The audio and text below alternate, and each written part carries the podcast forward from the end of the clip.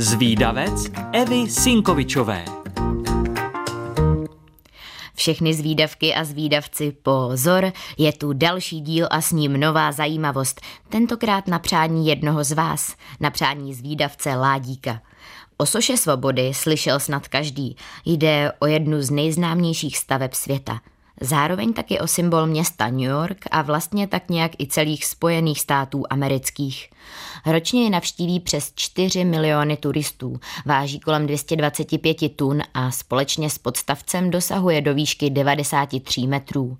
Její stavba trvala 21 let, socha stojí na ostrůvku s názvem Liberty Island a jde o dílo sochaře Frederika Bartoldyho a konstruktéra a architekta Gustava Eiffela. Ano, slyšíte správně, toho Eiffela, který se může pišnit Eiffelovou věží ve Francii. Šlo totiž o dar, který poskytla Francie Američanům. Nejdřív tedy stála socha chvíli ve Francii a až pak odplula do Ameriky. Přijela rozložená v bednách, bylo jich více než 200. Socha svobody představuje symbol mezinárodního přátelství, je ale taky symbolem demokracie, naděje, svobody a spravedlnosti. Existují i její repliky, samozřejmě menší, najdete je třeba právě ve Francii. Věděli jste ale, že socha svobody původně vůbec neměla svou typickou nazelenalou barvu? Světle zelená barva je výsledkem působení přírody na měděný povrch, deště, slunce, větru a tak dál. Měď zkrátka zoxidovala. Původní barva však byla červenohnědá. Socha svobody je taky plná symbolů a odkazů. V pravé ruce drží pochodeň a ta má značit pokrok. Kniha, kterou drží v druhé ruce, zase odkazuje k deklaraci nezávislosti.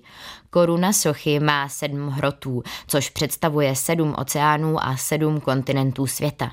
Samozřejmě je socha zapsána i na seznam světového kulturního dědictví UNESCO.